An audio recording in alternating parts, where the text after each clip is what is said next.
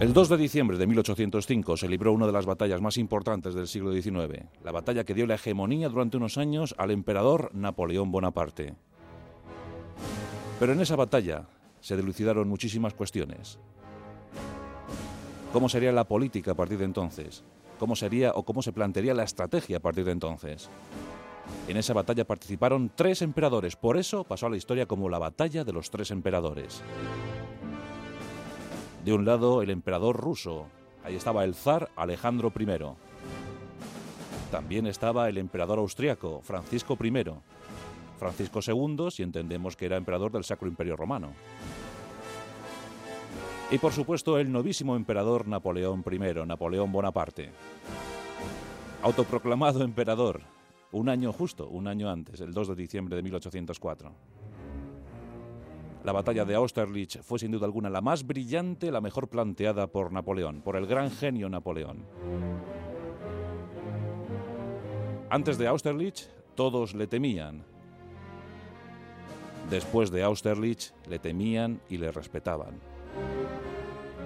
Esta noche, acompáñenme a uno de los pasajes más emocionantes de la historia del siglo XIX la campaña de Austerlitz, la Grande Armée d'Allemagne, la Gran Armada Alemana. Así es como se llamó esa empresa. Y esa culminación en Austerlitz. Por tanto, bueno será que nos ubiquemos en la historia. Los aliados, que estaban siempre enfrentados a Napoleón, a veces por separado, a veces unidos en coaliciones, pero los habituales eran los austriacos, los prusianos, los rusos, los ingleses. Estaban prestos a formar la tercera coalición. En esos tiempos, Napoleón preparaba la invasión de Gran Bretaña. Con un ejército poderosísimo de 240.000 hombres, se preparaba en Boulogne. Y allí estaba, cuando le llegaron noticias de que se estaba formando la tercera coalición, que en principio la formaban austríacos e ingleses, y más tarde se unieron a estos los rusos. Había que derrotar a Napoleón a toda costa. Había que parar el poder que Napoleón suponía. Napoleón siempre ágil de movimientos, siempre adelantándose a sus enemigos, perfecto conocedor del campo de batalla, perfecto conocedor de la topografía, de los mapas, Dicen que su poder era casi casi sobrenatural, que llegaba a pensar, llegaba a intuir el movimiento de su enemigo días antes. Napoleón decide actuar. Napoleón se mostraba temeroso ante la posibilidad de que los prusianos se incorporaran a la tercera coalición, a la tercera alianza. Los prusianos contaban con un ejército poderosísimo de 200.000 hombres. Como siempre, Napoleón estaba en inferioridad numérica. Pero tenía una gran baza a su favor y era la situación, la disposición de su ejército. En 1800 se habían confeccionado los famosos cuerpos de ejército napoleónicos. El cuerpo de ejército era una formación intensísima porque suponía un mini ejército en sí. Un cuerpo de ejército podía estar formado entre los 10.000 y los 40.000 hombres. Y sus mariscales, los 18 famosos mariscales de Napoleón, nombrados en 1804, Aquellos 18 mariscales sabían perfectamente cómo quería hacer su emperador. Y maniobraban con esos cuerpos de ejército. Ahí estaba Soult. Soult, considerado por todos como el gran maniobrero de Europa, el gran estratega de Europa. El cuerpo de ejército que gobernaba Soult estaba conformado por 40.000 hombres. Bueno, pues esos cuerpos de ejército tenían todo lo que debía tener eh, un ejército de la época. Caballería, artillería, infantería y estaban muy bien conectados entre sí estos cuerpos de ejército. Tan solo distaban unos de otros una jornada de distancia, una jornada a caballo. Eso les permitía moverse por el territorio con absoluta libertad y sabiendo perfectamente que sus espaldas estaban cubiertas. Ahí radicaba la gran eficacia de los movimientos de los ejércitos de Napoleón. De eso se valió durante 20 años para someter a Europa a su poder. Recordamos que estaba en Boulogne preparando la invasión de Gran Bretaña cuando le llegan noticias. Los austríacos se están movilizando. Los rusos, una vez unidos a la coalición, también se estaban movilizando. En Rusia estaba el zar Alejandro I. En Austria, el emperador Francisco I. Los ingleses permanecían a la espera. Estaban también siendo sometidos a una prueba muy exigente, la del bloqueo continental. Napoleón quería ahogar literalmente a Gran Bretaña, quería matarla de hambre para posteriormente invadirla. Pero muchos se negaban a cumplir con ese bloqueo, entre ellos Portugal, lo que produciría su invasión en 1807. Pues bien, en esta situación estamos, y estamos a mediados de 1805. Recordamos 240.000 hombres establecidos en Boulogne. Napoleón quiere dar sensación de tranquilidad, quiere dar la sensación de que sigue preparando la invasión de Inglaterra. Y a tal efecto deja en Boulogne 30.000 hombres. 30.000 hombres que además ah, les han encargado la misión de permanecer eh, muy, muy, muy activos. Pero Napoleón coge 210.000 hombres e inicia la campaña sobre Europa Central. Quiere atacar a los austriacos y a los rusos antes de que se produzcan nuevas alianzas. Quiere vencerles por separado. Y comienza una suerte de rápidos movimientos. Napoleón avanza con sus hombres de manera imparable, casi casi una guerra relámpago. Los franceses vadean el Rin. Pillan por sorpresa al mariscal Mark, al mariscal austriaco Mark. Y es en Ulm. ¿Os acordáis de Ulm, el sitio natalicio de Albert Einstein? Allí nació Albert Einstein años más tarde. Pero en Ulm la victoria es total. Hay 60.000 austriacos que prácticamente sin dar ni un solo tiro se rinden a los franceses. Napoleón avanza como una plaga sobre Europa. Sus hombres lo ocupan, lo invaden todo. Y así también cae Viena. En noviembre de 1805 cae la capital austriaca. Los que abandonan la capital dejan allí pertrechos, municiones, víveres de los que se apropian los franceses. Napoleón sigue avanzando imparable. Pero las líneas de avituallamiento cada vez eh, son más delgadas debe dejar muchos hombres acuartelados en tal o cual sitio. Hay muchos prisioneros que han caído bajo los franceses, bajo el poder de los franceses. Por tanto, Napoleón ya no cuenta con esos 210.000 hombres. Estamos en las inmediaciones de Austerlitz, en lo que hoy es la República Checa. La antigua Checoslovaquia, la antigua Moravia. Cerca de Austerlitz, en un campo de maniobras de unos 200 kilómetros cuadrados. A Napoleón tan solo le quedan 50.000 hombres. Es el punto más lejano para sus líneas de aprovisionamiento. Y los alimentos llegan tarde, mal y nunca. Las municiones también. Napoleón sabe que está en el extremo de lo que él puede hacer. Que poco más se puede conseguir. Y que como permanezca allí mucho tiempo, Tarde o temprano los 200.000 prusianos se unirán a la coalición y él tendrá que retirarse a Francia. Retirarse en situación muy exigente. Por tanto, debe provocar batalla y el sitio ideal es Austerlitz. Ya os decía que Napoleón es un perfecto conocedor de los mapas, perfecto conocedor del terreno. Ganó muchísimas batallas conociendo el terreno, sabiendo por dónde debían moverse sus tropas en el tiempo y momento precisos. 50.000 hombres, Frente a él, el poder de los austriacos y los rusos, más de 85.000. Austriacos y rusos estaban muy confiados. Sus dos líderes máximos, sus emperadores, estaban con ellos. Pensaban que todo podía ser fácil, que todo podía ocurrir no obstante. Napoleón, sabedor de que la batalla iba a ser allí, pide refuerzos con toda urgencia. Y estos refuerzos tienen que llegar desde Viena, esos refuerzos consisten en 25.000 hombres. 25.000 hombres que inician una marcha forzada desde Viena. Deberán estar en el momento de Austerlitz, en el momento que Napoleón, que Napoleón lo exija. Y lo van a hacer, lo van a conseguir. Napoleón empieza a ofrecer signos de debilidad, pero adrede, a propósito. Quiere ofrecer a sus enemigos una visión muy delicada, intentar convencerles de que los franceses están en situación precaria, que no podrán durar mucho allí, que no podrán ofrecer una férrea resistencia. Toman unas posiciones en Pratzen, en los altos de Pratzen, y posteriormente las abandonan. Las abandonan haciendo ver a los austríacos y a los rusos que por allí eh, pueden entrar fácilmente porque los franceses no van a ofrecer mucha, mucha, mucha resistencia. Los austríacos y rusos, no obstante, se muestran muy cautos. Conocían a Napoleón, sabían de lo que era capaz, pero empiezan a movilizar sus tropas. Eso ocurre el 30 de noviembre de 1805. El 1 de diciembre, Napoleón intenta, siguiendo con el ardiz, intenta parlamentar. Los austriacos y los rusos envían esos parlamentarios, envían esos diplomáticos y ofrecen una auténtica conferencia internacional de prensa. Napoleón les escucha abrumado.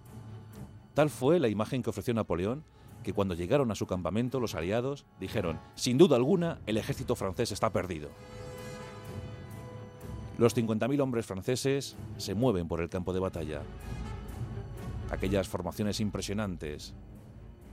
El flanco derecho parece el elegido por Napoleón para mostrar debilidad. Pero mientras tanto, convoca a sus mariscales y les ordena que tomen posiciones en las ondulaciones del terreno que daban la posición central del campo de batalla de Austerlitz. También en el flanco izquierdo se sitúan reservas. Ahí estaban sus mejores mariscales, o buena parte de sus mejores mariscales. Dagut tenía que llegar, el mariscal Dagut tenía que llegar con el tercer cuerpo de ejército desde Viena. Pero mientras tanto, ¿resistiría el flanco derecho? ¿Aguantarían? Era una mañana muy fría, una mañana invernal. La bruma, la niebla lo cubría todo. Nevaba, hacía frío. Los hombres estaban mal alimentados. ¿Qué pasaría? ¿Atacarían los austriacos? ¿Serían tan feroces los rusos como los pintaban? Los franceses estaban tensos, hastiados, muy cansados después de tantas jornadas guerreras, después de tantas batallas. Estamos en la madrugada del 1 al 2 de diciembre de 1805. En el campamento francés, los hombres se agrupan cerca de las hogueras. Están velando armas, limpiando sus mosquetes de 1777 cargando sus municiones. Cada soldado francés portaba 50 balas. Comprobaban su pólvora. Sabían que al día siguiente la jornada iba a cobrar muchos muertos. Todos querían estar preparados. Habían comido mal, tenían frío, pero aún así iban a combatir. Dicen que combatían más por su emperador que por Francia. Napoleón a las 12 de la noche sale de su tienda y comienza a visionar el territorio comienza a cerciorarse de lo que puede ocurrir al día siguiente. Monta su caballo y comienza a galopar por el campamento francés. Los hombres se percatan de ello. Le ven con el gesto austero, serio. Sabe que al día siguiente todos van a estar comprometidos en una batalla sin igual. Los hombres, cerca de las hogueras, miles de ellos, ven a su emperador y de repente alguien se acuerda del aniversario. Un año antes, Napoleón había sido proclamado emperador. Los primeros hombres, posiblemente granaderos, cogen antorchas y las elevan para saludar a su emperador. Gritan, ¡Viva el emperador! ¡Es el aniversario! ¡Viva el emperador! Rápidamente, centenares de hombres se acercan a las hogueras y empiezan a elevar las antorchas al cielo. Y empiezan a crear un desfile como jamás había visto. Miles de hombres gritando y dando vítores a su emperador. Napoleón en su caballo, una imagen genial, increíble de esa que da la historia, es escoltado por miles de sus hombres. Las antorchas iluminan todo el cielo de Austerlitz. En ese momento Napoleón es consciente de que al día siguiente puede ser la gran victoria. Sus hombres están motivados, sus hombres están con él. Cuando vuelve a su tienda dice, sin duda alguna, ha sido la mejor noche de mi vida. Sus mariscales están emocionados. Jamás han visto un alarde igual. El 2 de diciembre, sin duda alguna, será la jornada heroica para los franceses. Con Napoleón estaban, como os digo, los mejores. Ahí estaba su gran Berthier, su mano derecha, su inconfundible jefe de Estado Mayor. El Estado Mayor Imperial, el cuartel general imperial, era un cuartel general intensísimo. Había más de 400 oficiales que traducían perfectamente las órdenes de los intereses de Napoleón. 400 oficiales de alto rango y sus 18 mariscales, Ahí estaba Schulz, el mejor estratega de Europa. Dagut, un mariscal muy joven, muy competente, que daría muy buenos resultados a Napoleón. Pero también estaba Lance, el jefe del quinto cuerpo de ejército. También estaba Murat, el príncipe Murat, jefe de la caballería de la reserva. Beshir, el jefe de la Guardia Imperial. En fin, hombres muy curtidos, muy preparados y además dispuestos a seguir a su, a su gran general, a su gran líder. Todo está dispuesto para la batalla. Recordemos el flanco derecho debilitado a propósito por los franceses. En ese flanco hay unos lagos helados que luego serán, bueno, pues muy populares. Tilmith, los lagos de Tilmith. En esos lagos, allí están apostados 10.000 franceses, 10.000 franceses que deben aguantar la acometida de los austriacos y rusos. Sulz queda escondido en el centro de la posición. Y además, una imagen fantasmagórica, porque aquellos franceses están dentro de la bruma, dentro de la niebla. Ese efecto será muy impactante en la futura batalla. Sulz se encuentra con su cuarto cuerpo de ejército en ese centro de la posición. Y en el flanco izquierdo, las tropas de caballería, las reservas, la Guardia Imperial, los granaderos, los famosos corceles negros, las tropas de más categoría de los franceses. Son las 4 de la mañana del 2 de diciembre de 1805. Toque de corneta en el campamento francés. Los hombres se levantan. Todavía sonolientos toman sus primeras posiciones. Comienzan los movimientos de grandes masas de infantería. Las tres formaciones se van aproximando paulatinamente. Como era de prever, como Napoleón había previsto, austriacos y rusos optan por atacar desde el flanco derecho francés. Suponen que el avance va a ser imparable y que aquello será cuestión de pocas horas. A las 6 de la mañana comienza el fuego.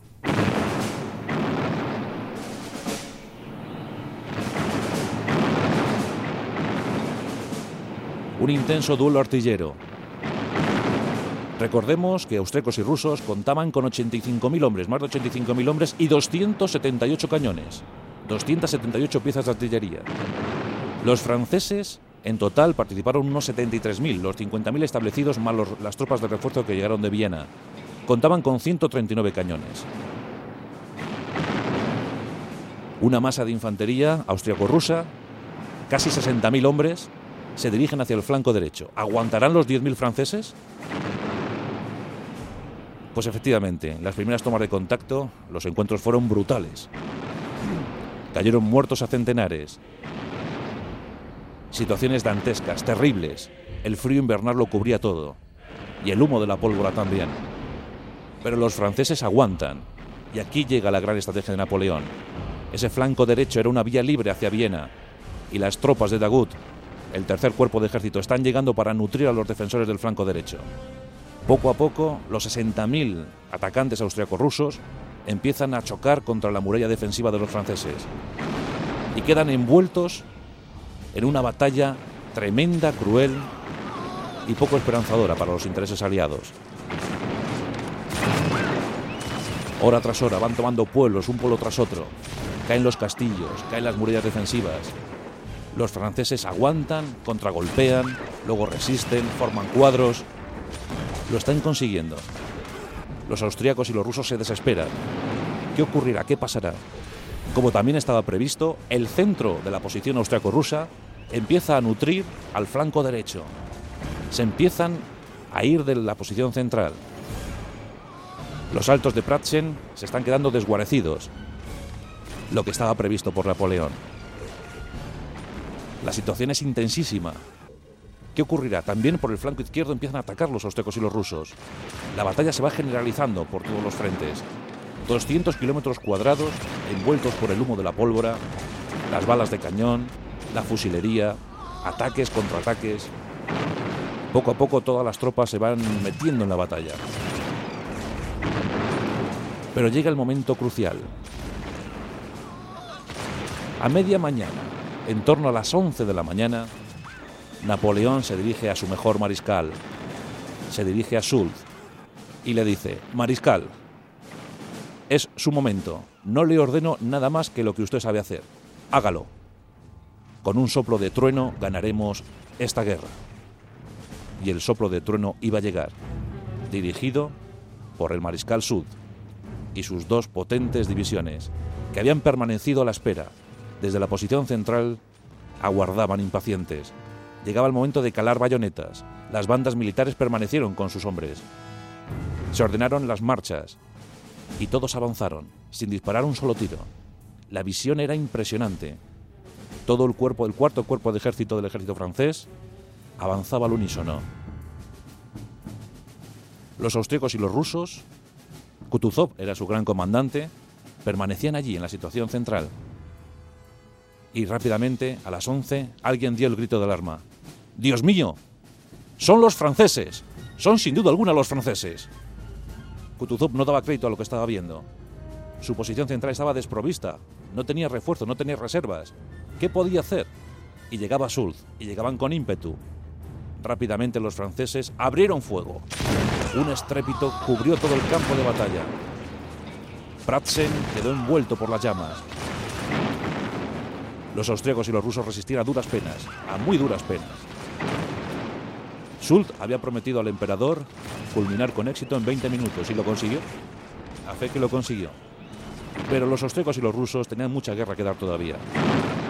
Algo tenían guardado. ¿Cuál era la última baza de los austríacos y los rusos? Pues sin duda alguna la Guardia Imperial rusa. 10.000 hombres bien formados, altísimos, increíbles, combatientes al límite, valientes como nadie. 10.000 hombres escogidos a propósito en base a su altura, su fortaleza y su predeterminación al combate. La Guardia Imperial rusa y al mando de esa Guardia Imperial el archiduque Constantino. También en esa Guardia Imperial se encontraban los caballeros de la Guardia, hombres de la alta nobleza rusa. Iban a dar una buena medida. A la una de la tarde se ordena el último ataque. La Guardia Imperial avanza.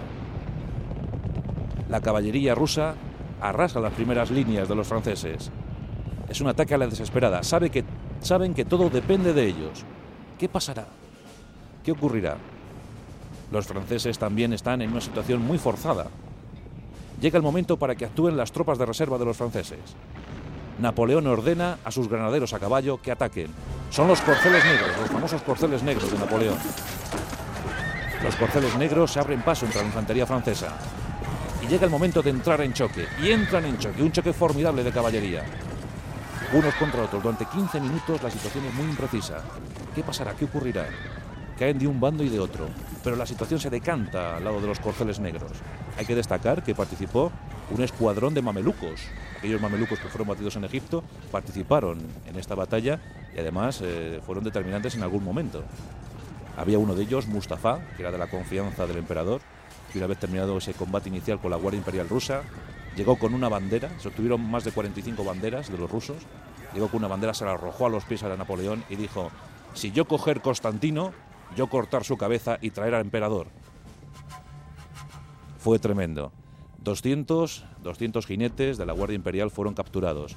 Entre ellos estaba pues la máxima nobleza rusa. Napoleón comentó: "Qué día más triste para las damitas de San Petersburgo."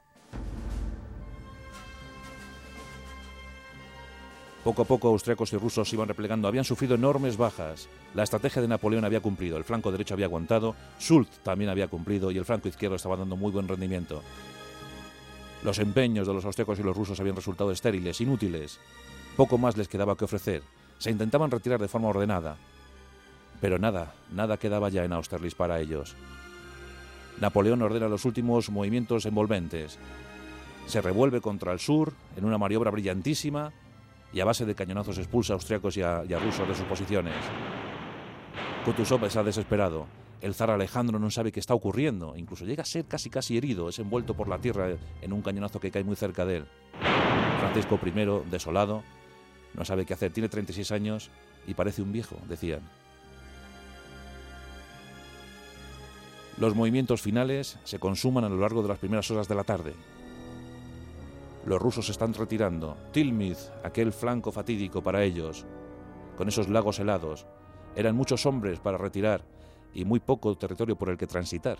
Había un viejo puente de madera y por él comienza a andar el Estado Mayor ruso. Logra pasar, pero cuando empiezan a, a, pasar por ese puentecito las primeras baterías, los primeros cañones, todo queda inmovilizado. Los rusos se quedan allí. ¿Qué puede ocurrir? Pues simplemente que los rusos no esperan más y en lugar de intentar desbloquear el puente, empiezan a lanzarse a los lagos helados. Miles de rusos avanzan por aquellos lagos helados. La delgada película de hielo no soporta el peso de los soldados rusos, y por si fuera poco, dice la leyenda, dice la historia, que Napoleón ordena a su batería, a sus baterías de cañones, lanzar cañonazos contra el hielo. Esto ocurre a las 4 de la tarde. Y las cifras de muertos aquí, en estos lagos de hielos de Tilmid, son difíciles de precisar. Unos hablarían de 20.000, el trigésimo boletín de la Grande Armée nos contaría acerca de 20.000 muertos, esto es muy improbable. Lo más seguro es que fueran tan solo 2.000, bueno, tan solo, unos 2.000. Después, años más tarde, se recuperarían 38 piezas de artillería, 138 cuerpos de caballos y algunos cadáveres humanos. Fue algo dantesco, algo terrible, muertos por congelación, por ahogamiento, por las balas. La situación de los rusos era tremenda. Miles de prisioneros, los que pudieron caer prisioneros, porque también hubo órdenes en el campo francés que dijeron que no se hacían prisioneros. Muchos murieron víctimas de las bayonetas francesas. Lo que fue una retirada ordenada se, convirtió en una auténtica desbandada. Las bajas, las bajas de la batalla de Austerlitz son más que reveladoras. Los austríacos y los rusos dejaron a 27.000 compañeros atrás, 27.000 hombres perdidos, 12.000 de ellos prisioneros, otros 15.000 muertos. Entre los 15.000 muertos, 11.000 muertos rusos, 4.000 muertos austriacos. De los 12.000 prisioneros, 10.000 prisioneros rusos, 2.000 prisioneros austriacos. Los franceses tuvieron 9.000 bajas, entre muertos, heridos y un pequeño contingente que fue hecho prisionero, unos 500 hombres. En total, de todas las fuerzas francesas, un 12% de pérdidas. Entre las, entre las fuerzas aliadas, un 32% de pérdidas. Eso ya lo dice todo. Al día siguiente, Francisco I pide la paz. Alejandro I huye a Rusia. Tendría que dar mucha batalla y mucha guerra, quedaba todavía la campaña de 1812. Eso es otro pasaje de la historia.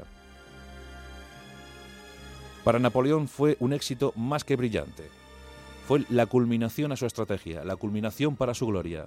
El emperador, en el día de su aniversario, había conseguido vencer a los austríacos y a los rusos, y por si fuera poco, los prusianos no habían entrado en escena.